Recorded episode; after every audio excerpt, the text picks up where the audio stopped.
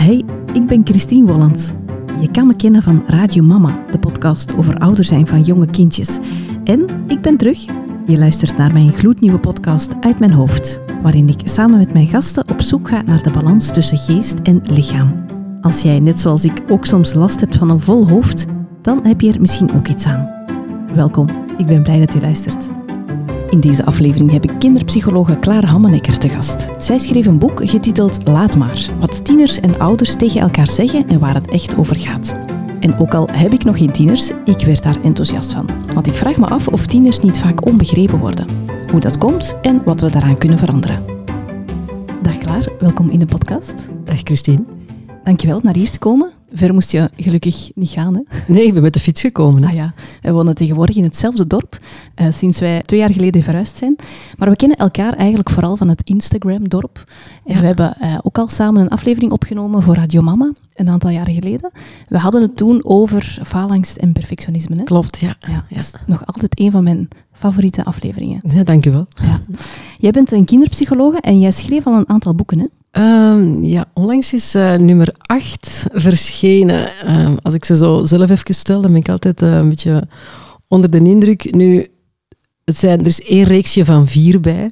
Mm -hmm. Hè, vier kleuter- en peuterboekjes rond emoties. Ja. De Leo-reeks, zoals die heet. De voorleesboekjes. De voorleesboekjes, ja, ja. En de beginnende lezertjes ook wel zo hier en daar, merk ik. Als ze dan zo zelf eentje willen nemen, is dat voor hen ook wel heel leuk. Maar ja. vooral ook voor ouders heel interessant. Hè? Ja. En dan is er mijn aller, allereerste, waar alles eigenlijk mee begonnen is, ook op het Instagram-dorp.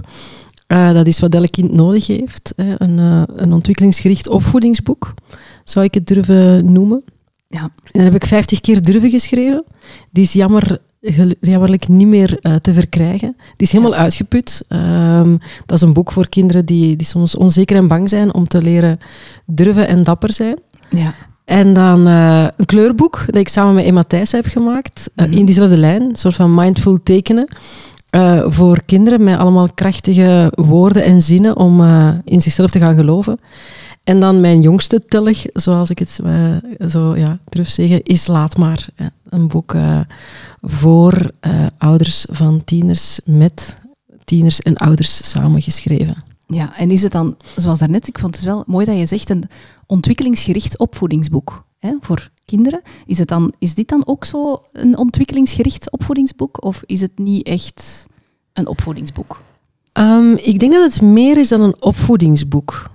Ja. Um, ik, voor mij, vanaf dat die, die mannen zo tieners worden en, en zo echt heel erg ook hun eigen um, wereldbeeld ontwikkelen en hun eigen kaders duidelijk worden wie ze zijn, wat ze belangrijk vinden, denk ik dat je, zoals ik in mijn vorige boek schreef, van je zit misschien nog mee in een auto, maar zet alsjeblieft je kind aan het stuur. Mm -hmm. Is het, zou ik nu durven zeggen, stapt uit. Ja. En, uh, en zit u klaar zo uh, in een vangrail of zo, dat ze niet uit een bocht kunnen vliegen. Zo eerder zoiets. Dus ik vind het minder een opvoedingsboek, maar ja. ik vind het wel een boek dat gaat eigenlijk om, om de communicatie en de verbinding tussen tieners en ouders uh, te versterken, waardoor dat je ze hen ook met meer vertrouwen en makkelijker kunt loslaten. Ja. En in die zin is het dan wel ontwikkelingsgericht natuurlijk, hè, want ja. dat loslaten maakt vaak heel veel ontwikkeling mogelijk. Um, ja. ja. Dus, uh, dus een, een, beetje, maar denk meer een soort van ja, um, boek dat, dat inspirerend is rond hoe kunnen wij uh, onze, onze verbinding sterk houden. Want dat is wel de basis van alles of zo. Ja. ja. Wat ik zo tof vind aan dat ontwikkelingsgerichte, ja. Hè, is ja, dat je daardoor echt in de schoenen van het kind gaat staan. Hè? Ja. Of dat je echt kijkt van wat kunnen ze al en waar zitten ze in hun ontwikkeling. En ik denk dat dat in onze maatschappij heel vaak mist. Zo. Of dat we heel vaak um, ja, vergeten dat die aan het ontwikkelen zijn nog. Ja, en, en, en dat zeker en vast op de eerste plaats. En, en volgens mij, en ik, vind dat zeer, ik vond dat zeer bevrijdend, niet altijd even makkelijk, maar zeer bevrijdend, als je ontwikkelingsgericht naar opvoeden kijkt. Dat is handig. Want anders moet je afvragen, vanuit welke visie wil ik nu mijn kind gaan opvoeden? Hoe kijk ik daarnaar? Wat vind ik belangrijk? Maar dat doet er eigenlijk niet toe als je ontwikkelingsgericht gaat opvoeden, want dan kijk je naar je kind en dan zeg je, wat heeft die nodig? Ja. Dus dat gaat eigenlijk veel minder over jezelf als ouder. En ik vind dat uh, zeer bevrijdend zelf. Ja. Um, en, en veel, dat schept heel veel mogelijkheden. Dat, dat, dat is Ehm, maar dat is ook heel uitdagend natuurlijk, hè, want dat betekent dat je voortdurend moet afstemmen om te kunnen zien wat je kind nodig heeft. Maar ja, voor mij is dat basically waar opvoeden over gaat. Dat gaat niet over een opvoedingsvisie en dan vervolgens je kind naar jouw visie proberen te vormen of zo. Dat Mhm. gaat over kijken naar je kind en wat heeft hij nodig om zichzelf te worden. Ja. Of te zijn. Ja, En dat is soms, soms lastig, hè? Omdat we als ouder niet altijd krijgen wat dat we nodig hebben om te kunnen geven wat ons kind Absoluut. eh, nodig heeft. Ja, ja. en dan spreken we echt over een groter plaatje van maatschappelijk en eh, cultureel en zo. Ja, ja, heel breed. En, en, en, en in sommige gezinnen ook financiële mogelijkheden en Mhm. gewoon basic needs. eh, Ja. ehm, die al niet zo evident zijn. Wat dat, dat super pijnlijk maakt.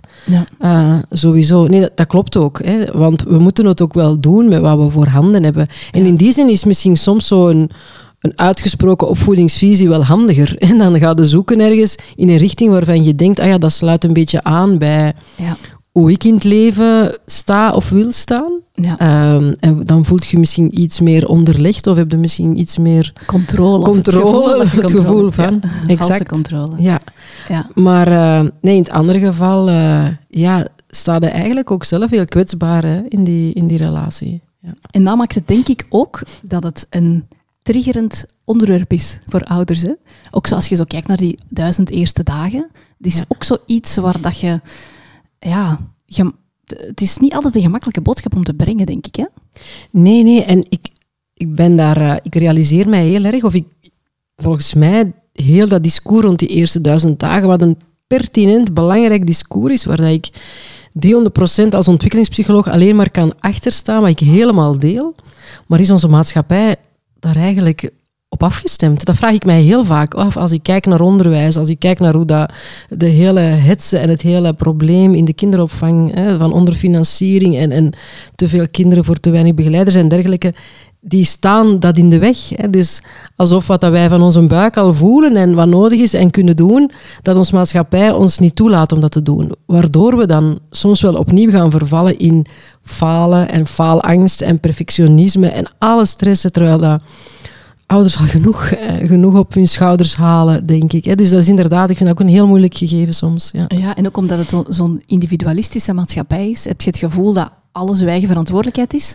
Terwijl, ja, als je niet wordt gedragen door de maatschappij, dan, dan ja, kun, je, kun je dat ook niet, hè, En dan voel je je heel eenzaam ook. Je hebt het idee dat je dat alleen moet doen. Ja, Ja, het is niet alleen uw opdracht, maar het is ook alleen die van u. ja. En dat vind ik heel erg, ehm, vind ik heel erg moeilijk. En dan merk ik ook hoe, hoeveel, in hoeveel gezinnen dat, dat speelt. Zo die, dat gevoel van, er, van, ja, van een enorm grote taak te hebben en Ja. die zelf te moeten vervullen. Mhm. Zonder veel ondersteuning. Omdat dat soms ook oprecht is wat men voelt. Hè.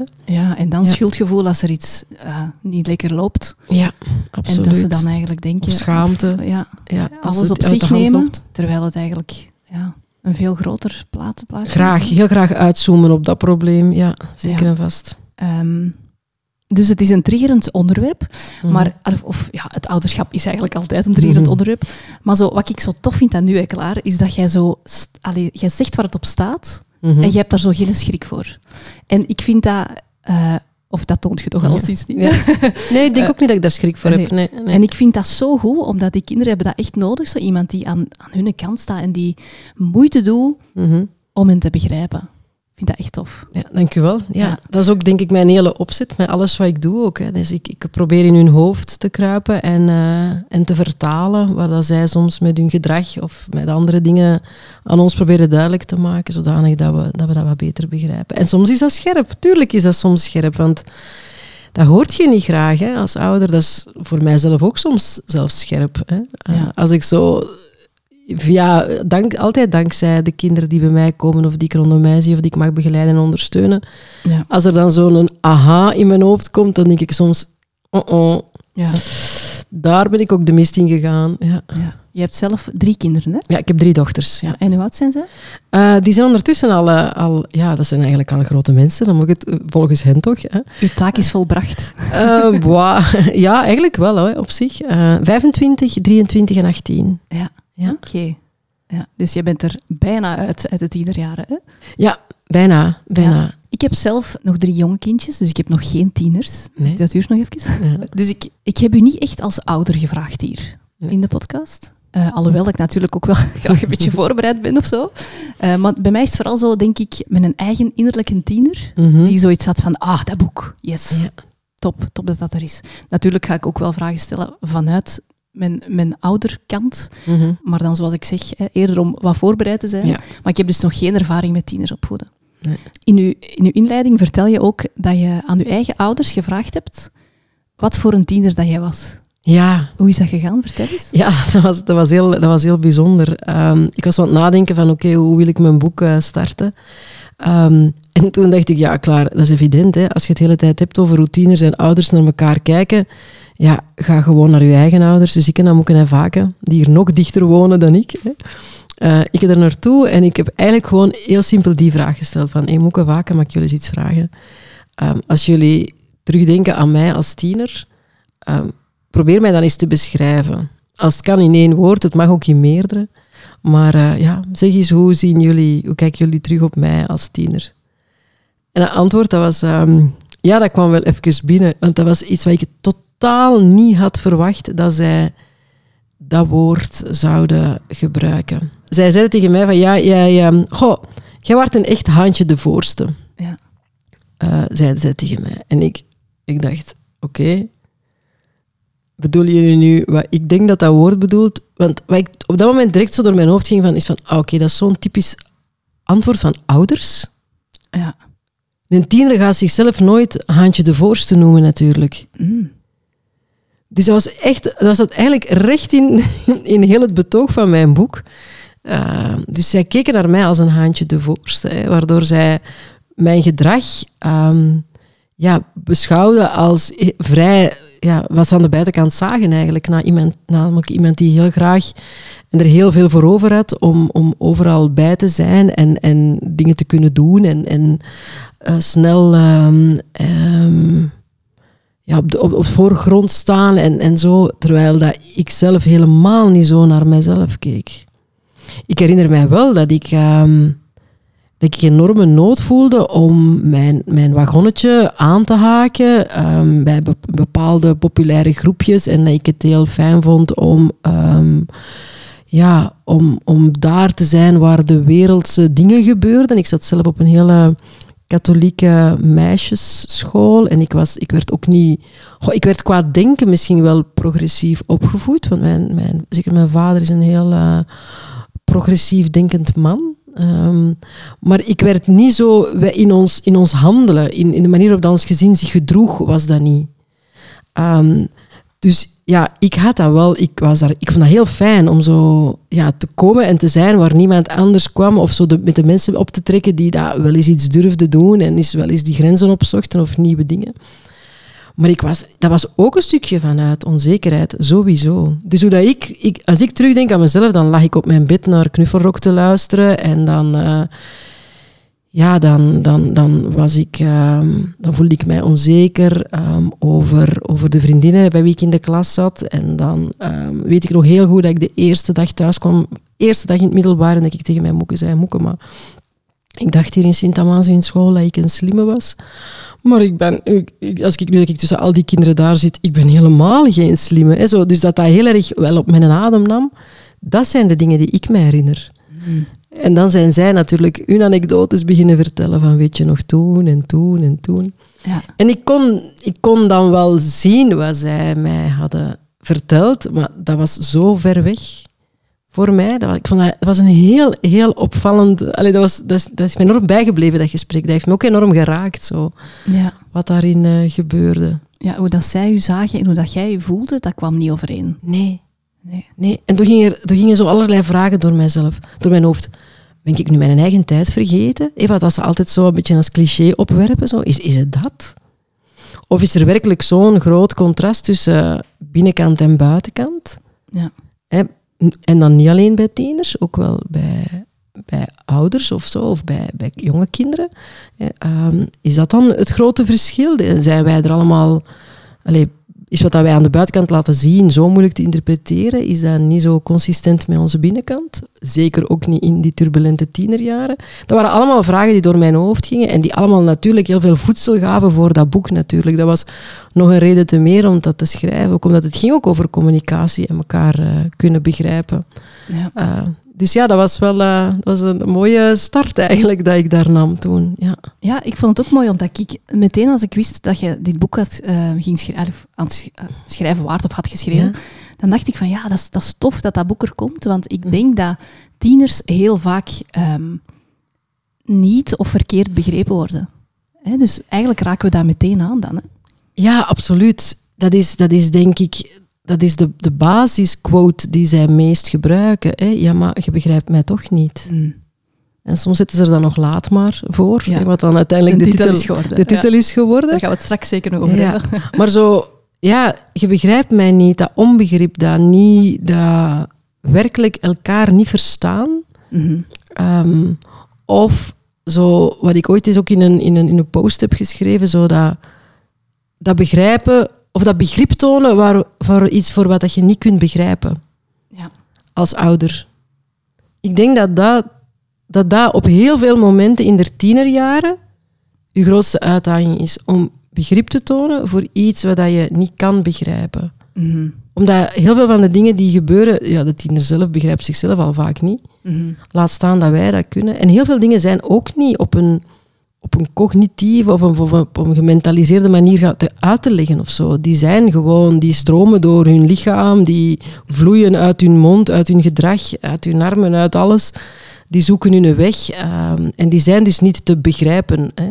Ja. Maar die hebben wel begrip nodig natuurlijk. Die begrijpen zichzelf ook niet waarschijnlijk. Nee. Nee. Dus dat vind ik, dat, dat is denk ik uh, waarom ik dat zo belangrijk vond. Ik, ik heb heel veel research gedaan en andere tiener, eh, boeken voor ouders van tieners gelezen. En ja, mijn tenen gingen daar soms van krullen. Mhm. Omdat dat vaak een beetje lacherig was. Zo, zo een beetje van, oh, oh dat zijn apenjaren, even wachten en het is voorbij.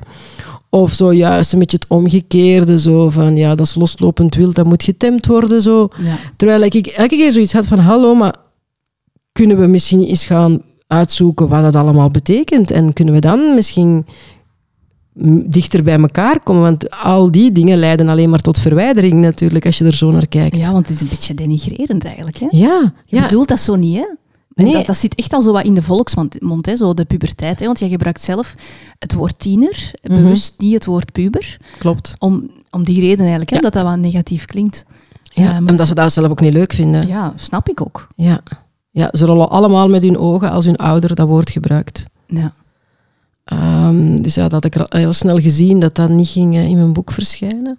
Um, maar ja, vooral, wat ik vooral heel erg mij altijd vooral geraakt heeft, is de verwijdering die er zo precies is. Oh op het emotionele niveau, op het niveau van connectie en verbinding. De afstand. Ja, zag ik heel vaak um, dat, dat manieren waarop ouders reageerden op hun tiener, dat dat net meer, voor meer afstand zorgde. Dat dat verwijdering als effect had. Net vanuit onbegrip. Begrip is, is een brugslagen. Hè? Mhm. Onbegrip of een beetje wegleggen of je distancieren of wegkijken soms zelfs.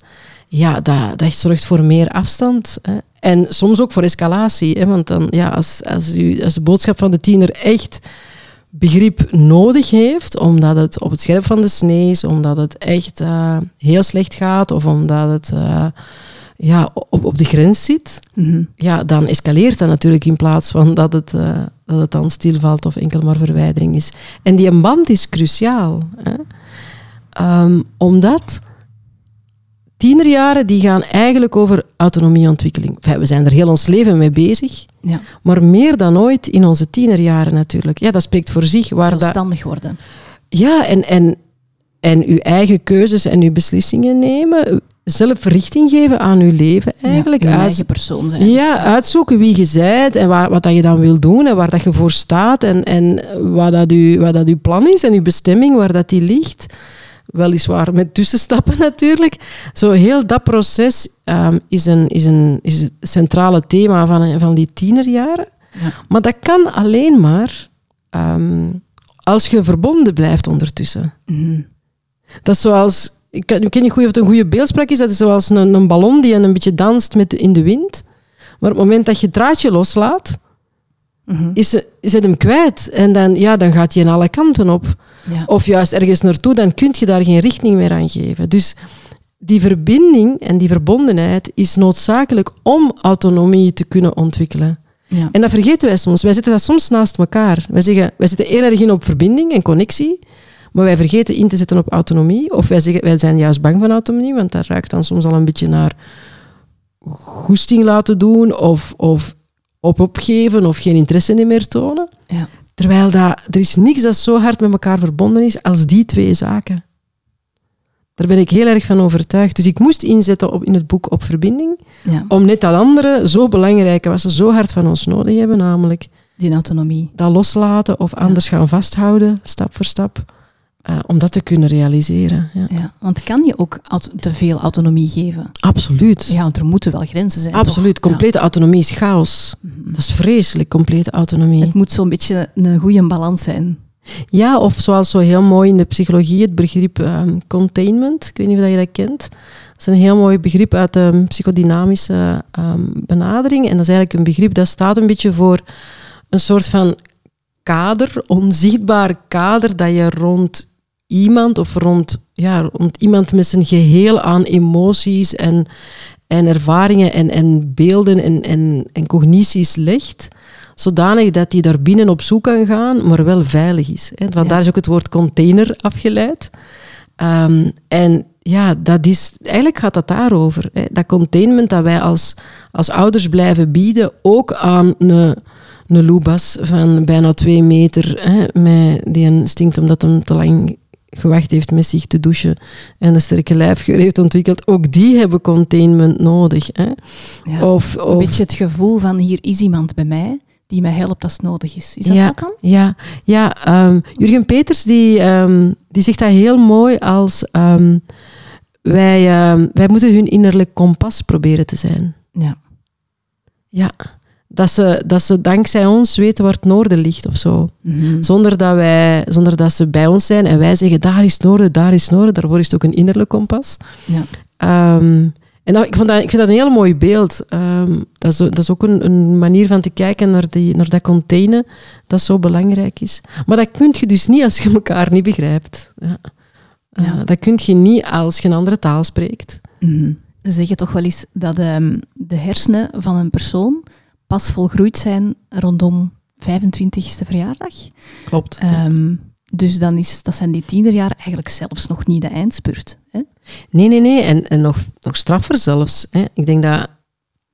ik denk dat niet. Het is zo dat een brein van een tiener, dat lijkt eigenlijk op zich meer op dat van een kleuter dan op dat van een volwassene. Is het echt zo? Ja, dus dat is niet dat dat een, een geleidelijk proces is of zo, dat je zegt van oké, hè, nu 80% is nu toch wel, als we leeftijdsgewijs kijken, moet er al zijn. Nee, nee, dat, dat, vandaar ook dat die tienerjaren zo'n een chaos Chaos. zijn. Ja. dat is echt het woord. Ja, dat brein, dat wordt bij wijze van spreken zo compleet voor een stuk heropgebouwd. Ik vergelijk dat heel vaak met een soort van bouwwerf, Mhm. waar dat dingen afgebroken worden. Dat merk je ook. Sommige dingen kunnen ze niet meer ineens. Zijn ze precies compleet vergeten. Eh, waar dat de kast is van de jassen of zo bijvoorbeeld. Of dat handdoek in de badkamer omhoog moeten gehangen worden. Of wat dat we s'morgens eten, dat dat geen aiki-noedels zijn en zo van die dingen. Dat zijn ze precies allemaal ineens vergeten.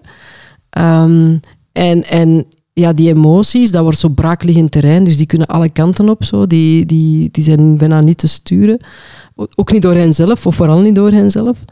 Dus ja, en dan wordt dat opgebouwd. En dan gaat dat in een razendsnel tempo natuurlijk. Eens Ja. dat, dat zo die funderingen terug wat stevig zitten, Mhm. dan gaat dat in een razendsnel eh, tempo. En dan wordt ook zeker ook die frontale kwap met die executieve functies, ehm, krijgt dan heel veel vorm. ehm, Waarvan het dat ze jaren. redeneren en oplossingen Exact. zoeken. En, We ja. weten bijvoorbeeld dat tieners, dat is een van die dingen dat we weten, dat de zone in de hersenen die verantwoordelijk is eh, voor onze remmingen, hè, of Mhm. impulscontrole, of responsinhibitie met een moeilijk woord, ehm, dat, die, dat die bijvoorbeeld echt wel dat dat een puinhoop is. Dus dat betekent dat ja, zij, zij gaan heel vaak eerst doen en na, dan nadenken. Hè. Zij, zij, zij zijn niet geremd of zo. Hè. Mm. Ehm, ja. Of bijvoorbeeld, iets wat, we ook heel erg, wat we ook weten, is dat, dat de hersenzones, hè, ehm, dat bepaalde hersenzones die een heel goed gevoel geven, eh, oplichten op het moment dat ze complimenten krijgen. Hmm. Ja, dus dat, is ook, dat blijkt ook uit hersenonderzoek bij tieners. Hè, dus dat betekent dat die geactiveerd worden. Ja. En hoog op activatie is altijd interessant hè, Ja. in ons brein. ja, makes sense, omdat je dan Ja. eigenlijk de verbinding ook weer versterkt. Hè, van, mocht er zijn. Ja. Terwijl dat denk ik een periode is. Ik heb daar eens onderzoek naar gezien, dat is heel lang geleden. Jos Peters heette die, dat was iemand, een, eh, een man die vroeger heel gespecialiseerd was in, in tieners en adolescenten. En die had onderzoek gedaan en die was erachter gekomen dat eh, ouders van tieners eh, voor één positieve feedback die ze geven aan tieners er 17 negatieve zijn. Amai. Ja, dus voor de ene keer dat we zeggen, amai, knap gedaan, dat we 16 keer zeggen van, eh, zeg, dat ligt hier nog in je kamer, wanneer gaat je die opruimen? Hoe ga je dat nu vergeten? Allee, kom aan, wat dat nu kunnen doen? Ik had het u gezegd, dat wist u nu toch? En zo voort en zo verder. Eh, dus dat is eigenlijk helemaal uit verhouding. En als je dan vanuit dat hersenonderzoek weet van, ja, welke zone oplicht, dan, eh, dan weet je dat. Of een ander heel belangrijk weetje bijvoorbeeld is dat zij, dat zij geen kansen inschatten. Dat, hangt ook, dat, dat centrum dat daarvoor verantwoordelijk is in ons brein, ook dat zit in reconstructie. Want eh, zij kunnen bijvoorbeeld niet inschatten op lange termijn wat het effect is van iets wat ze doen. Dat kunnen zij niet. En daar dan bij, want dat is ook nog een inschatting, de inschatting dat u zelf iets kan overkomen, ook die is eigenlijk een beetje geblurred. Hè. Dus dat, Ja, dus ze, ja. ze vertonen wat meer risicogedrag dan. Uiteraard, want zij denken dat zij gaan niet betrapt worden door de politie. Hè. Het feestje waar zij zijn, gaat er geen patrouille komen. Hè. Of zij gaan niet die een toezichter hebben op de toets of op het examen die dan net te goed gekeken heeft. Of hun handtekening die ze vervalst hebben, gaat ook niet op... Nee, dus ze hebben eigenlijk, ze kunnen dat niet inschatten. Oh, dus daar zit, dat is geblurred, dat systeem. Dus ze hebben geen, geen lange termijn inschatting en ook niet in het heden kunnen ze niet inschatten hoe groot de kans is dat hen iets zal overkomen. Ze, ze onderschatten dat gewoon consequent. Ja, en dat is misschien wel iets waar dat we van verwachten dat ze het wel al kunnen. Een beetje eigenlijk zoals met die, die kleine kindjes, hè, waarvan, dat we, waarvan we zelfs al van de kleuter soms verwachten dat die impulscontrole heeft. En Exact. zelfs een tiener heeft het nog niet. Ja, ja, exact. Ik had onlangs een, een, een schooloverleg en eh, ik vond dat wel heel, een, wel heel straf. Um, allee, was, mensen die fantastisch goed bezig waren, vaak is het ook gewoon een stukje onwetendheid. Het gaat niet over... Het gaat niet over plaatje. weer, Ja, hè. exact. Ja. En dat ging over, over zes, zevenjarige kinderen hè, die, die hoekenwerk hebben. Fijn, heel goed. Heel veel autonomie in hoekenwerk. Ehm, maar ja, als ze zo van hoek naar hoek moeten verplaatsen, moeten ze hun, al hun materiaal meenemen. En ja, dat is zo moeilijk. Die vergeten, die, die, die hebben dan niet alles mee. Ah nee, want een zes, zevenjarige die kan zichzelf nog niet organiseren. Dat, dat zijn de uitzonderingen die daar wel overzicht hebben en weten, ik heb alles bij en waar lag dat nu weer en ik moet dat meenemen. Dat is echt de minderheid. Hè. Dus dan betekent ook als je daar opmerkingen begint over te geven in de klas, Mhm. of als je die verwachting al ten eerste hebt, vervolgens opmerkingen geeft omdat die verwachting verwachting niet wordt ingelost, Ja. je bij kinderen een gevoel krijgt, zeker bij diegenen die er gevoelig aan zijn, van falen. Ja. Van oei, ik heb hier al een bepaalde verwachting van onze juf, soms Heilige Moeder Maria of zo, de juf. Ook nog, ik heb die teleurgesteld. Hè. Ja. Ehm, terwijl dat we, als we daar naar kijken, is dat iets wat dat die gewoon nog niet kunnen. En ik heb tekort gedaan, hè? dus die schaamte daarbovenop. Hè? Als, als Ja. constant dingen worden verwacht die je ja, in je ontwikkeling Ja. nog niet hè, Nee. hoort te kunnen, of, of ja, Ja. Nog niet, normaal nog niet ontwikkeld zijn. En je kunt die dan niet, ja, dan denk je van oei, ik doe Ja, hier iets verkeerd. Ja. Er moet iets Ja. mis zijn met mij. Er moet iets mis zijn met mij. En ik kan me voorstellen dat zo'n tiener daar ook misschien wel meer, nog meer vatbaar voor is. Exact. Vooral ook omdat zij, ehm, in tegenstelling tot peuters, en we weten het duurt zo tot een jaar of drie, vier, vooraleer een kind eigenlijk echt in staat is om perspectief van anderen te kunnen zien. Ja. Waardoor dat we voor die periode, als er iets rondom ons gebeurt, we eigenlijk ook nog altijd alleen ons perspectief zien. Ja. Dus we kunnen niet zien, oei, mama is moe thuisgekomen van haar werk, misschien was daar een baas weer lastig, het is daarom dat ze zo doet. Of we kunnen niet zien van, goh, mijn, broer, mijn grote broer is overprikkeld, want die zit nu in het eerste leerjaar, dus daarom pakt hij al mijn speelgoed af en die zien heel de avond dwars tegen mij.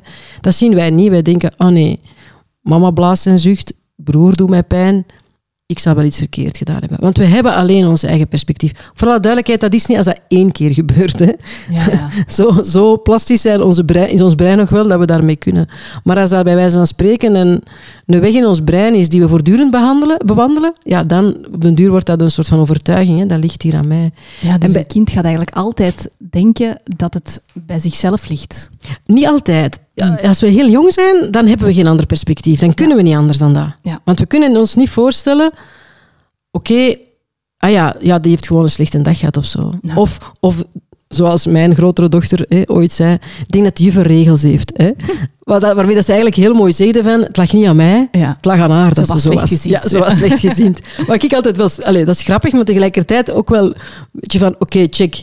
Goede reactie, want dat betekent dat jij wat er vandaag in de klas mogelijk gebeurd is, want er zal dan van alles gebeurd zijn, niet persoonlijk hebt genomen. Dus Ja. het is niet zo dat we dat per definitie doen. Hè, van zodra dat we kunnen perspectief nemen en van zodra dat onze ouders ook verantwoordelijkheid nemen en zelf aangeven van schat, sorry dat ik zo thuis kwam. Mhm. Of een juf die bij het begin van de dag zegt, lieve, lieve gasten, hè, lieve kindjes, de juf is van, heel slecht geslapen. Ik, heb, eh, ik weet niet of jullie weten wat dat is, migraine. Ik heb dat heel de nacht gehad, maar ik ben blij dat ik hier vandaag ben. Maar het zou kunnen zijn hè, dat je dat aan mijn, gezicht, aan mijn gezicht kan zien. Ik ben niet boos. ik ben, er heeft niemand iets verkeerd gedaan. Ik heb gewoon alleen een hele slechte nacht gehad. Maar kijk, ik doe mijn best, jullie ook. Ja. Hè? En dan moet je zeker zijn dat die wat stiller gaan praten en wat rustiger gaan zijn. Mhm. Hè? Om, omdat, ja, omdat ze ook gewoon... Ja, kinderen kunnen dat ook wel. Ja. Uh, maar als wij geen verantwoordelijkheid nemen en dat gewoon laten zijn, dan is bij die hele jongen die conclusie van het ligt aan mij. Bij iets oudere, hè, de, laten we zeggen, latere, lagere schoolkinderen, dan hangt dat een beetje af van waar hun kwetsbaarheid en hun gevoeligheid zit. Hè. Sommige kinderen die zijn er heel gevoelig aan, andere veel minder. Maar bij tieners gebeurt eigenlijk al die peuterthema's, die herhalen zich voor een stuk in die tienerjaren. Dus daar krijg je weer heel dat stuk. Hè. Ehm, omdat dan hun brein en dat stuk in het brein dat daar verantwoordelijk voor is, om al die perspectieven ook naast elkaar te zetten en om dat ook allemaal goed te kunnen en zich in die rollen te verplaatsen, dat, dat, dat werkt ook niet helemaal mee op dat moment, waardoor ook daar een, een heel grote gevoeligheid is daarvoor. In combinatie met, als uw kind dan toch probeert autonoom te zijn, Ja. maar het neemt een verkeerde beslissing. Het blijkt ja, dat het toch met zijn hoofd tegen de muur loopt, of het crasht, of het weet niet veel wat. Ja. Als wij dan klaarstaan met onze... Ik had u verwittigd, dat hadden u toch weten, kunnen weten, ik had het u gezegd. Ja, ook dan heb je dus het effect van... Oeps, ligt aan mij. ligt aan mij. Ja. Ja. Ja. Ik moest daar straks denken aan het voorbeeld van eh, als een tiener, dan zou dat misschien ook over zijn juf kunnen zeggen, omdat jij zei van die juf heeft daar regels. Eh, van, ah, die juf heeft een pik op mij. Dan trekt Absoluut. het misschien toch wel op jezelf. Dan, ehm, dat is toch nog iets anders, denk ik, dan die juf heeft, zal haar regels hebben, want die is Mhm. slecht gezien, omdat het da- dan toch een beetje op zichzelf Absoluut, trekt, ja, daar zit het in de relatie. Ja, hè. De juf heeft haar regels, zit niet in de relatie. Hè. Ja, dat is echt zo van, dat ligt bij haar. Ja. Ja. Niet van mij. Niks mee te maken. Hè. Mm. Eh, die juf heeft een pik op mij, zit helemaal in de relatie. Hè. Ja. En, en dat is wel iets wat, wat, ehm, wat ik vind dat in het, in het spreken met tieners en in het omgaan met tieners een hele, hele belangrijke is. Ik geef dat heel vaak als advies aan ouders ook. Dat is, leg alleen in de relatie wat dat daar thuis hoort. Ja. Leg alleen, allee, als ouder en voor uw tiener ook, hè, leg alleen of laat alleen in de relatie komen wat dat daar thuis is. Inderdaad ook iets wat van jullie is, maar wat niet van jullie is, maak daar ook niet iets van van jullie, want dat zit echt in de weg dan. Je krijgt, dat, je krijgt het ook niet weg, want het is dus niet van jullie. Hè? Maar dat is moeilijk, hè? Dat is kei moeilijk. Ik ja, vind- allee, absoluut. dat Dat is, echt ook super nu al met jonge kinderen is Ja. dat soms echt moeilijk. Hè? Ja. Dat je soms wel achteraf denkt van, oké, ja, dat stukje, dat was duidelijk alleen van mij en dat had niks met mijn kinderen te maken. Maar op het moment dat je zo overheated zijn van emotie, Nee. dat je dan toch je kinderen dingen verwijt waar ze eigenlijk helemaal niks mee te maken hebben. Maar er zijn zo'n aantal uitgangspunten die je wel kunt gebruiken. Ik denk bijvoorbeeld dat schoolse dingen die gaan nooit over u als ouder. Mm. Dus uzelf verliezen, druk maken, dreigen, maar evengoed belonen voor goede rapporten.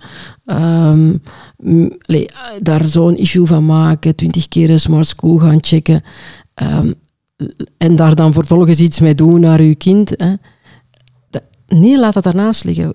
Tot het tegendeel bewezen is, ben ik overtuigd dat elke, elk kind en dus ook elke tiener eigenlijk liefst van al wil dat het lukt Ja. op school. Tuurlijk, die willen niks liever. Ja. Dus als dat niet het geval is, ja, leg dat niet tussen jullie, maar ga daar samen naar kijken. Mm. Eh, ga naast elkaar staan in plaats van tegenover naar elkaar, om daar naar te kijken. En, en, en ja, be- bestudeer dat echt bijna als een fenomeen of zo van, wat gebeurt er hier? Ja. Wat is er hier aan de hand? Maar begin dat niet te zien als, eh, ja, dat is een profiteur of luierik of... eh, Ja. nu, een derde is ook, denk ik altijd van, kijk in de spiegel, kijk in de spiegel, kijk in de spiegel. Mm. Ik vraag aan alle ouders van tieners, en? Herken je dat van ergens?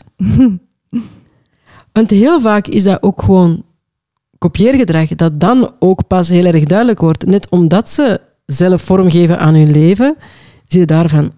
Je ziet het niet, maar zie je dat ze dat doen op een manier. En als je dan in de spiegel kijkt, dan denk je... Ja, dat is gewoon hoe wij dat doen. Je, je- we hebben het innerlijk kind, hè, eh, Ja. dat, dat kennen we. Ehm, maar je hebt ook een innerlijke ouder. Hè? Mhm. En dat is zo straf. Hè? Als je met ouders van tiener praat, dan praat je precies en je, gaat, je probeert naar de diepte te gaan. Dan hoor ik altijd in de eerste plaats die hun innerlijke ouder. Namelijk, dan, dan, is dat, dan is dat hun ouders, die, de stem van hun ouders die zich de hele tijd herhaalt. Ja. En dat is echt wel straf nu. Ja, mijn, mijn kinderen kunnen dat ook tegen mij zeggen, want die zijn nogal even direct als ik. Dus die zeggen dan ook, oh mama, je bent precies oma of zo. Als ik dan, hè, dan, dus dat komt daar dan ook wel. En dan bedoelen ze dat niet gewoon van, van een gewoonte of zo, maar dan bedoelen ze echt ook naar hoe Ja. ik met hen dingen probeer aan te pakken. En dat is, ja, dat, wij, wij vinden dat heel moeilijk. Hè? Wij vinden dat zo moeilijk. Ehm, als ik ook vraag van, ja, en hoe was dat dan bij jou vroeger? Was jij dan altijd thuis? Hè? Ja, die moet er altijd maar weg zijn. Nee, hè? Nee, maar ons vader, hè? En dan denk ik, ja, maar, oh, we hebben het nu even niet over uw vader. Waarde jij veel graag thuis? Nee. Ik was wel graag thuis, maar ik was ook zo graag weg. En waarom? Probeer eens. Waarom waarde jij zo graag weg?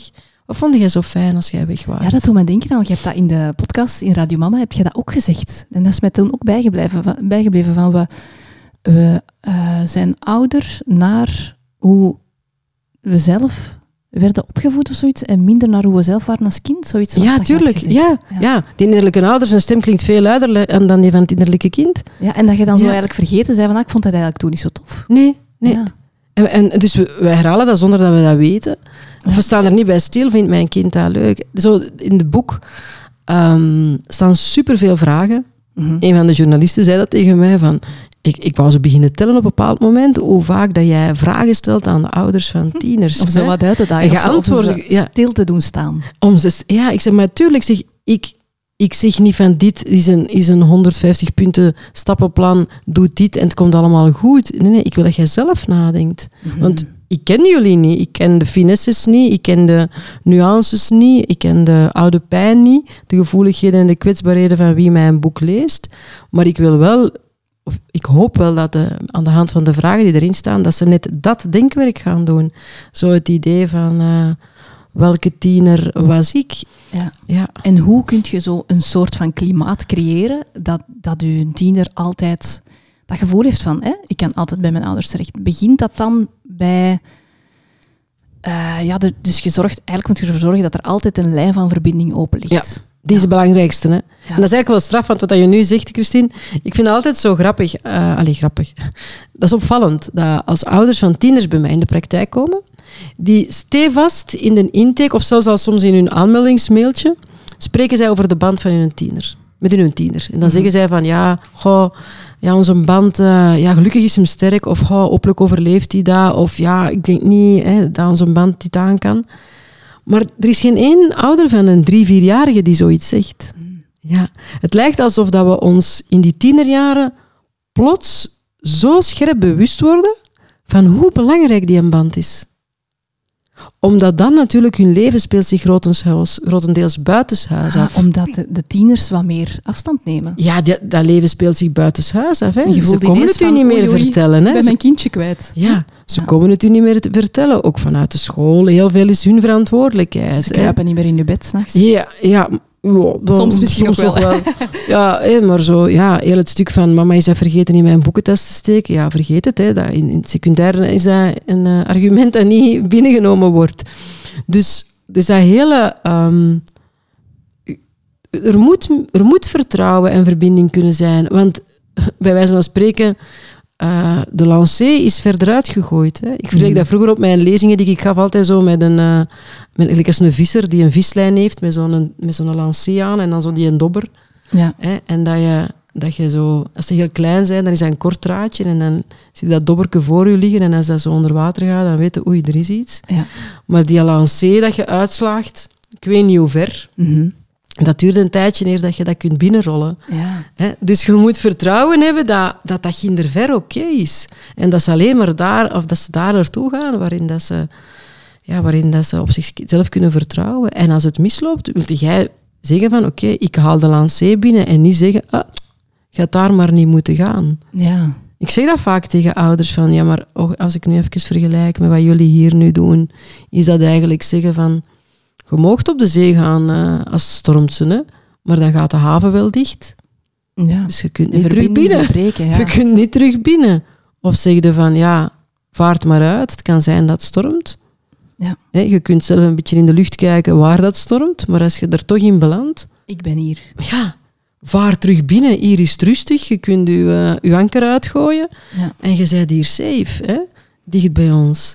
Ja. Ik kan me voorstellen dat het misschien wel moeilijker is om u af te stemmen op iemand die heel erg afgestemd is geraakt op uh, ja, zijn omgeving, op, op leeftijdsgenoten en zo. Snap je wat ik wil zeggen? Dus dat die afstemming die is niet meer zo heel wederzijds of zo, of toch niet altijd. Nee, nee, die, die zijn ingetuned op iets anders. Ja. ja, dus die gaan eigenlijk breder hè, de wereld in, die gaan de wereld verkennen, die zijn daar ook op afgestemd. En dus voelen die misschien wat, wat verder of zo? Ze voelen soms als wat verder. Eh, ze voelen soms ook als een beetje vreemd. Mhm. Want ik zeg het u, Christine, uw kinderen die gaan soms keuzes maken, beslissingen nemen waarvan dat jij zegt... Huh? Ja. En dat kan, het simpelste geval is dat dat gaat over een, uh, bijvoorbeeld iets van een outfit, waar dat jij zegt van, oh boy, echt waar, wat moet ik daar nu mee doen? Verbieden om te dragen of, of wegkijken of gewoon laten passeren. Hè? Dus dingen dat je vreemd vindt, maar ook over opvattingen. Hè? Ja. Dat kan gaan over, over opvattingen, politiek georiënteerde opvattingen, opvattingen over milieu, over mensen in uw omgeving, over uw vrienden. Ehm, ja, dat gebeurt. Dus dat is niet alleen op afstand, het is zelfs ook een beetje... Gewoon een vreemde zou ik niet zeggen, maar, maar je merkt wel dat ze, dat ze soms wat ergens anders zitten of zo. Hè? En mhm. op een plek dat, waar dat ze veel meer afgestemde vinden dan, dan, dan bij ons natuurlijk. Hè? Ehm, sowieso.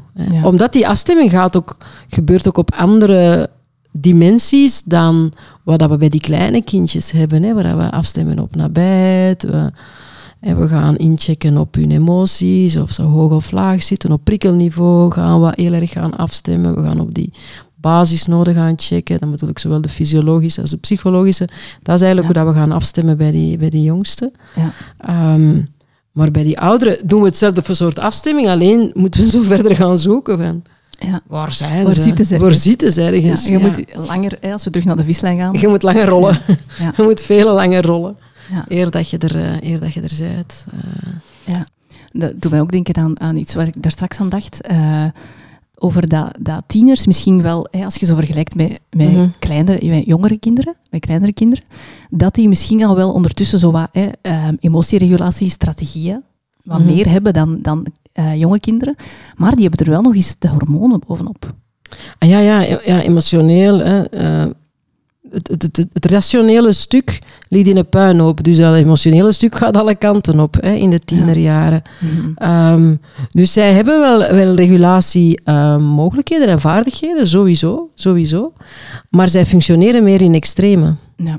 Ja, ik denk dat dat is. Want ik denk niet dat dat, dat iets doet met hun regulatiemogelijkheden. Nee, maar, ze, nee, maar je zou kunnen denken, misschien als, als ouder, van ja, zeg, dat zou je nu toch op, op deze leeftijd toch al wat meer moeten kunnen je, emoties reguleren, snap je? Ja. Maar omdat, en zonder daar ja. rekening mee te houden dat er eigenlijk dat ja. die emoties worden opgezwiept, gelijk zot. Door, ah ja, tuurlijk. Door die, die extreme, hormonen, hè? Die extreme gaan, ja, dat zorgt voor die hormonen. En als je dat um, wel ziet, als we dat mensen dat wel zien, dan wordt er vaak lacherig over gedaan. Ja. Ja.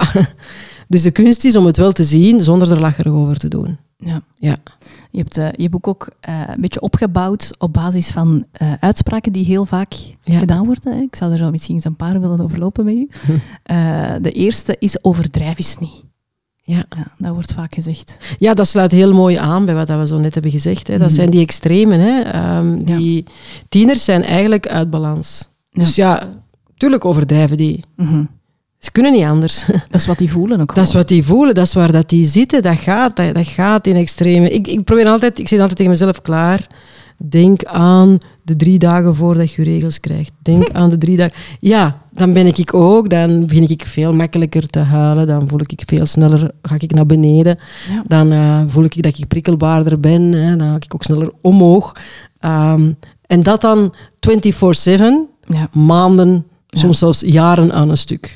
Mm. Ze mogen het hebben van mij. Ja, Ja. En dat heeft inderdaad niks te maken met, met het feit dat je je emoties niet kunt reguleren Nee, of zo. nee. Hè? Dat heeft gewoon te maken met dat. Ja, het op dat gaat niet zo- regulatievaardigheden. Ja. Want dat, wanneer, hoe merk je dat? Eh, en die, ehm, die cadeautjes krijg ik natuurlijk heel vaak. Hoe merk ik dat? Dat is bij mij in de praktijk. Dat op het moment dat, die, dat je daar kunt op terugblikken en zo, Mhm. dat er, dat er, mooie, dat er mooie inzichten komen en dat, er, eh, ehm, dat ze wel kunnen aangeven wat dat ze gedaan hebben om zichzelf te helpen of om uh, daardoor te geraken en zo. Ja. Dus dan kunnen ze dat wel, maar wij zien dat misschien niet, omdat wij alleen die uitersten en die extreme zien. Ja. Maar als je er nadien met hen over hebt, dan, dan kunnen ze dat wel. Of ze kunnen omgekeerd checken van, ik heb dat gedaan, maar dat werkte niet. Hè. Uh, zou jij, heb jij een ander idee? Hè? Um, ene, één regulatie uh, of, of copingstijl of mechanisme dat ze veel minder gebruiken in die jaren, dat is, en dat ook daarmee tussenkomt, is hulpvragen natuurlijk. Mm -hmm. Dat vinden ze moeilijk. Hè? Ja. ja. Hoe komt dat? Ja.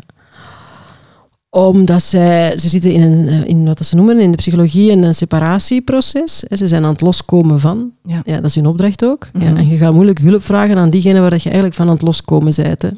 Dat is een beetje een tegengestelde, eigenlijk een onnatuurlijke beweging voor hen. Hè. Hulp vragen aan volwassenen. Vandaar dat je ook heel vaak de commentaar krijgt, ja, maar ik, ja, mijn vrienden weten dat, of ik vraag dat wel aan mijn vrienden, of ik kan dat goed met mijn vrienden bespreken, of uh, mijn vrienden zijn er voor mij. Um, omdat die, omdat daar, daar, daar zijn ze geen, ze geen um, zijn ze zich niet van aan het losmaken. Hè, Integendeel, daar, ja. daar, daar gaan ze naartoe, daar verbinden ze het mee, exact.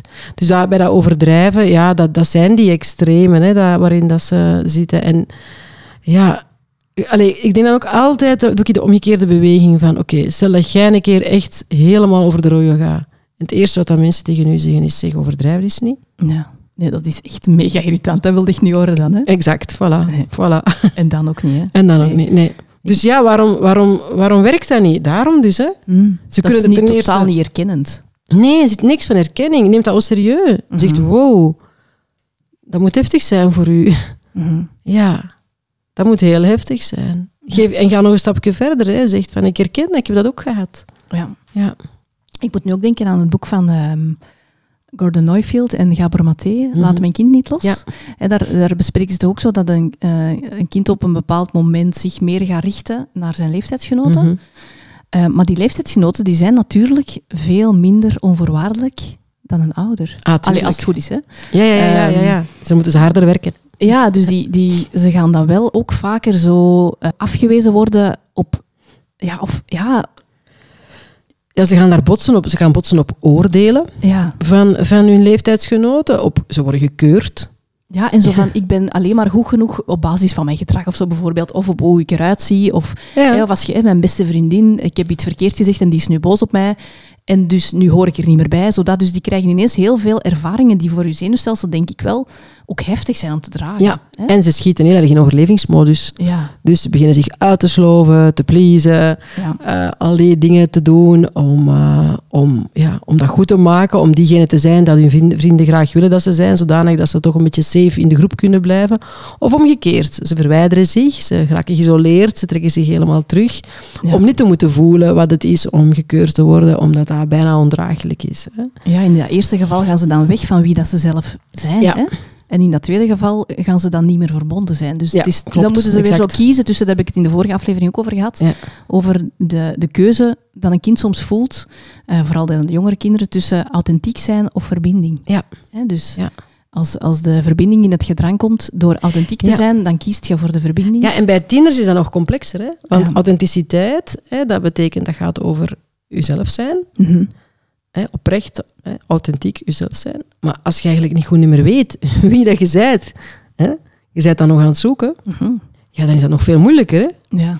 Authentiek zijn. Dan baseert je je zelfbeeld misschien op wat anderen van u. Ja, dat is een beetje een wankel schip ook. Hè? Je ziet dat heel vaak zo bij, bij tieners. Hè? Die, ja, de ene dag, ja, ik zeg het, ik had in mijn boek zo geschreven, de ene dag eten die nog een halve meter chipolata hè, met, met, een- met een koffielepeltje erwtjes. En, en twee dagen later zijn, het- worden ze vegetariërs. En dan denk je, eh, wacht hè. Hoe Die proberen dat uit. Ja. Ja, ja maar, dus, maar voor henzelf voelt dat ook zo. Hè? Mm. Dus ja, wat, wat, wat is dan uw authentieke zelf? ja. Ja, is dat je ja, of ja. toch niet? Is dat, wie, wie is dat dan? Hè? En reden te meer hè, voor dat strenge oordeel van die vrienden. Eh, dus dat, ja, of, of doen we dat juist omwille van het strenge oordeel van de vrienden, dat we geen carnivoren blijven. Dus dat is, dat is zo'n complexiteit. Authentiek zijn is nog veel moeilijker in de tienertijd, omdat je, omdat je zo snel wisselt ook van hoe dat je zelf in de dingen staat. Je ontdekt gewoon massaal veel over de wereld. Dus eigenlijk heel vaak je, je visie, maar ook wie je wilt zijn, waar je mee kunt verbinden, wat dat je afstoot, Ja. wordt, dat verandert voortdurend. Hè? Mhm. Ehm, dus dat, is, ja, dat maakt het nog een stukje, een stukje complexer, ja, sowieso. Ja. Eh, een van die uitspraken die ook in jouw boek ehm, voorbij komt, is: Mijn vrienden mogen dat wel. Ga je daar eens iets over zeggen? Ja. ja, ik heb die er heel bewust in gestoken. Ja, het is een cliché, een torenhoog cliché. Hè. Bedoel, Iedereen zegt dan, ah ja, natuurlijk. Hè, ja. Dat hadden we al kunnen raden zonder dat we het boek hadden opengedaan. Maar waarom heb ik het erin gestoken? Omdat daar, omdat daar vooral ook daar ook heel veel misvattingen over, over zijn. Ja. Veel ouders denken als iemand een vriendin zegt, van, of als hun dochter of hun zoon zegt, mijn vrienden mogen dat wel, dat die iets wil vertellen over die vrienden. Ja. Maar dat is dus niet, hè. Mhm. Die wil iets vertellen over jouzelf. Eigenlijk zegt hij tegen jou, moeder, vader, en waarom neem jij dat standpunt in? En argumenteert dan een keer en leg dat eens mij, aan mij uit. Want ik zie dat dat geen standpunt is dat overal geldt. Want, bijvoorbeeld, mijn vrienden mogen dat wel. En dus dat gaat, dat gaat over ons. Dat gaat eigenlijk over, over onze authenticiteit. Dat gaat eigenlijk over waar wij voor staan. Hè. Mhm. En wil dat zeggen dat wij ons principes overboord moeten gooien als ouders dat zeggen? Nee, als het over die vrienden ging, dan zouden we misschien als, als tieners dat zeggen. Als het over die vrienden ging, dan zouden we nog misschien kunnen zeggen van, ah ja, jij ook dan zeker. Maar om, net omdat het over ons gaat, Ja. Is dat even achteroverleunen en gaan stilstaan en gaan nadenken. En samen erover praten en eventueel inderdaad uw standpunt wijzigen, erop terugkomen, nuanceren of juist nog eens heel duidelijk maken en desnoods zeggen. En zo gaat het zijn, schat. Ja. Ja.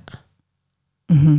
Maar niet met, met als antwoord komen van als je vrienden van een brug springen, spring jij er dan achter. Bijvoorbeeld, bijvoorbeeld. Hè. Of eh, ieder baas in zijn eigen kot. Hè, dat heb ik ook al eens een vader bij mij in de praktijk horen zeggen. Ut, ut, ut. Ik zeg dan altijd, iedereen baas in zijn eigen kot. Ja.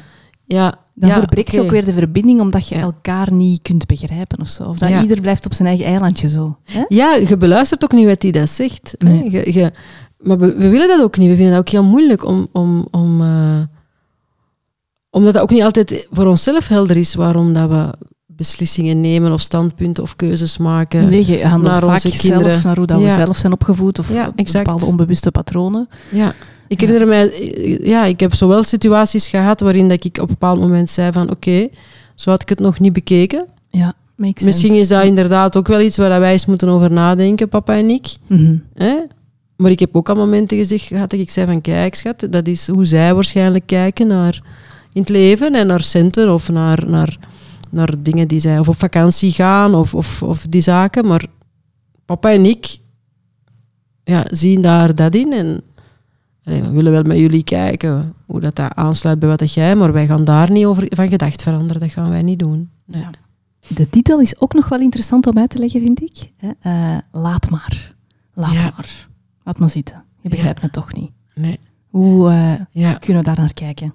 Laat maar is in de meeste gevallen een voorbeeld van wat wij noemen eh, paradoxale communicatie, namelijk het omgekeerde zeggen van wat je eigenlijk wilt.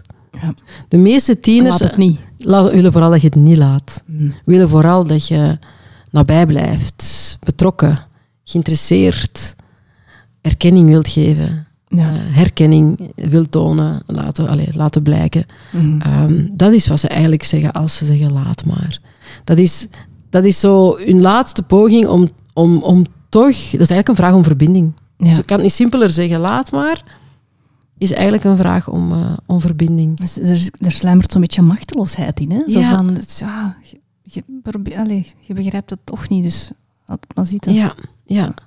Terwijl dan, dat, je, dat wij allemaal niet liever hebben Dan dan begrepen, begrepen te worden. Mm. Dan begrepen te worden. Dat is iets anders dan...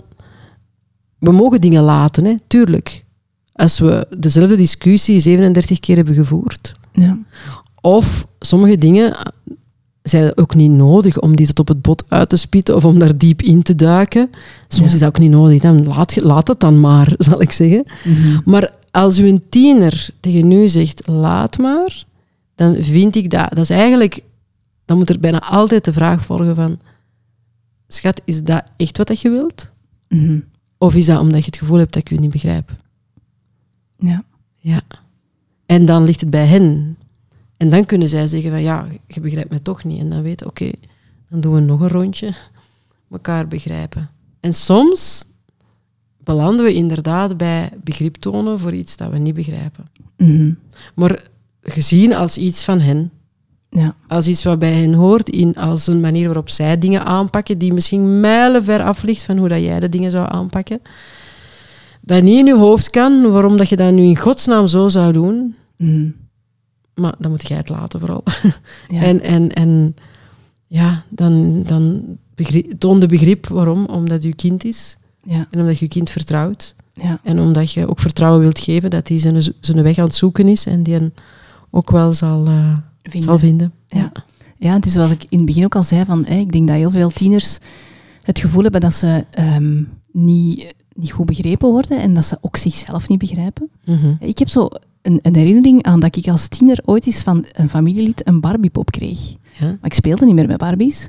En ik was echt, ik voelde mij echt heel slecht daarover. Mhm. Ik weet niet meer precies welke emotie dat ik had. Ik had toen ook nog, denk ik, niet de skills om dat Nee. te kunnen benoemen. Maar ik was toen echt slecht gezind eigenlijk. Mhm. Dat ik die Barbiepop had gekregen. En ik voelde mij daarom ook heel verwend. Ja. Want die, dat familielid had dat natuurlijk supergoed bedoeld. En die wist ook niet dat ik niet meer met Barbie Nee. speelde. En ik, ik begrijp nu dat ik toen zo teleurgesteld was dat, dat ik mij niet begrepen voelde. Ja, dat hij je niet beter kende. Ja. Dat hij niet meer had, afgestemd op wie dat jij waard en wat dat u mogelijk zou eh, in, eh, interesseren. Ja, en dat is zo, als ik daar nu aan terugdenk, dan, dan denk ik van, oh, dat moet toch verwarrend geweest zijn. Hè? Want je begrijpt zelf niet waarom dat je slechtgezind bent. En de andere begrijpt het ook niet. Dus je denkt dan van, ja, het zal dan wel aan mij liggen. Ik zal dan wel gewoon Ja. overdrijven. Ja, dat is een heel mooi voorbeeld, denk ik, wat dat je nu geeft van het verschil tussen een sympathiek cadeau en een empathisch geschenk.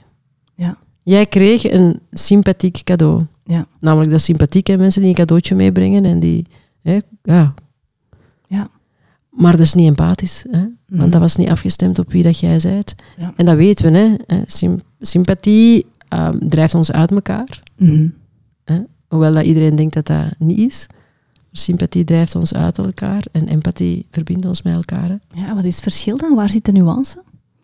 Eh, in het perspectief van een andere kunnen nemen. Ja. Daar ik zit denk dat... voor mij de knop. Ja. Ja. Ik ben ervan, of, of ik denk dat, dat die, dat, dat die, die Barbie dat in, tof gaat vinden. Ik vul dat in Ik vanuit vind dat mijn, een tof cadeau. ik vul dat in vanuit mijn kader Ja. en mijn oordelen. Vul ik dat in. Ja, en empathie is even denken, zou die daar graag mee spelen? Of Is, zo, ja, ja, ja. Is dat Hoe zou die, zo zijn? Hoe zou die zijn? Die zal ondertussen wat opgegroeid zijn. Is dat nog altijd zo? Ja. Ehm, zou dat dan goed binnenkomen? Zelfs als hij er niet meer mee speelt, zou dat zelfs kunnen een beetje gênant zijn. Dat hij, die er helemaal ontgroeid is. Ja. Ehm, En dan nog kunnen dat bal misslaan natuurlijk. Hè. ja. Eh, Maar dan komt er binnen en dan zegt de schatje, ik heb iets mee, ik weet niet of dat nog iets voor u is. Als niet is, alsjeblieft, zeg het mij. Dan doe ik iemand anders een plezier mee en dan hoor ik heel graag wat ik wel, wat ik wel kan meebrengen.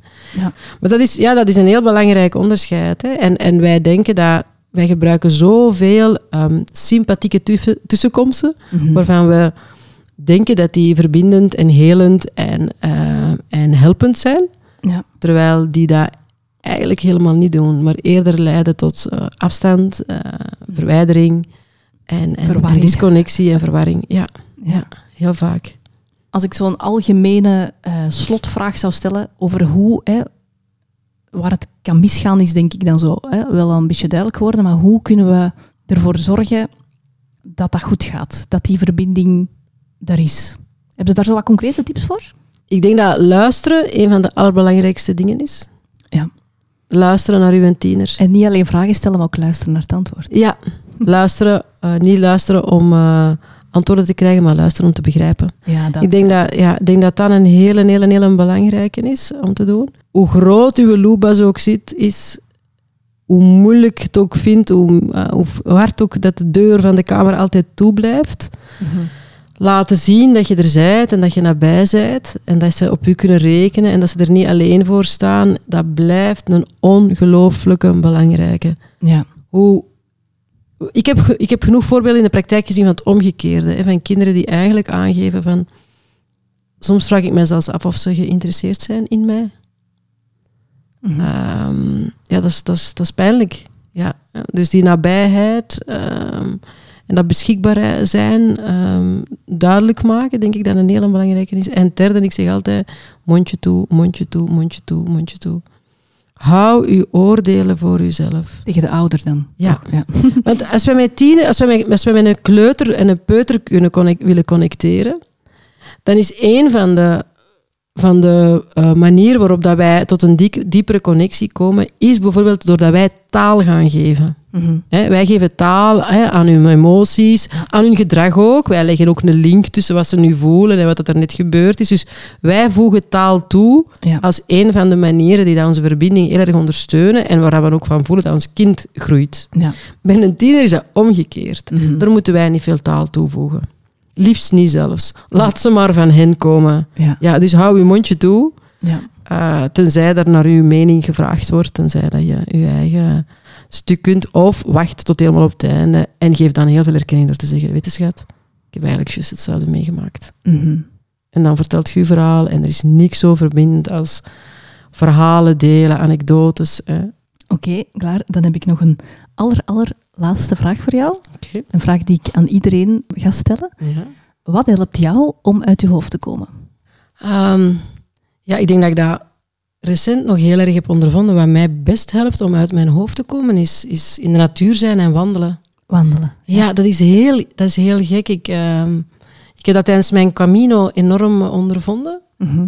Hoe dat ik 's ochtends kon helemaal vastzitten en, en, en, en in mijn hoofd zat en zorgen had en eigenlijk heel weinig opmerkte. En dan doorheen de dag, door buiten te zijn, mij veel meer letterlijk uit mijn hoofd kon komen en Ja. buiten en de vogels kon horen en de dieren kon spotten die daar waren en andere mensen kon ontmoeten en de geuren kon opsnuiven. En, eh, dus ik denk dat wandelen voor mij dat doet. Ik denk ook dat heel veel van mijn, mijn inspiratie ook, want dat is ook uit je hoofd komen, want dat is de enige manier om creatief te kunnen denken. Ja, ja, ja. ja. Ehm, dat heel veel van mijn inspiratie ook al heel vaak als wandelend kwam. Als ik vastzat bij het boek, maar nu nog, als ik teksten moet schrijven of als ik niet goed weet hoe ik ga iets ga aanpakken. Ik ben nu aan het nadenken over een, een nieuw webinar dat ik wil geven en een goede, een goed thema waar rond. Dan, eh, ik zei al lachend vandaag nog tegen iemand, ik ga nog eens met een hond gaan wandelen en tegen dat ik thuis kom zal ik wel een thema hebben. Ja. Mijn, voeten, mijn voeten wijzen mij de weg naar heel veel ehm, Ja.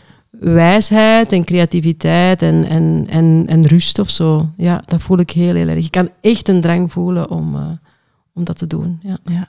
Oké, mooi. Klaar, jouw boek heet Laat maar, wat tieners en ouders tegen elkaar zeggen en waar het echt over gaat. En die is waarschijnlijk overal beschikbaar, hè? Het is overal beschikbaar. Be- verkrijgbaar. Ja. sowieso. Oké, klaar. Dan eh, rest mij nog om jou heel erg te bedanken voor dit gesprek. Heel graag gedaan. Jij bedankt.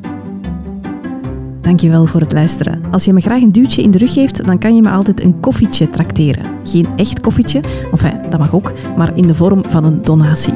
Ik maak mijn podcasts helemaal alleen en elke kleine donatie maakt daarom voor mij een groot verschil. Check even mijn website christienwollands.be en klik door op Steun mij. Of klik gewoon op de link in de show notes, nog gemakkelijker. Praten over de podcast helpt me ook vooruit, in een review tegen je vrienden en familie of op sociale media natuurlijk. Dankjewel en heel graag tot in de volgende aflevering.